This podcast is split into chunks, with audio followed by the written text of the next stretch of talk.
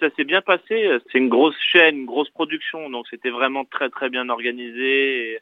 Et très bien encadré. Euh, maintenant, nous, on n'avait pas de masque sur le tournage, donc euh, ils ont dû prendre vraiment de, très grosses précautions. Euh, donc, on était testé PCR à peu près tous les deux jours. Sinon, quand on n'était pas filmé, il fallait bien porter le masque, des FFP2. donc, c'était très, très carré.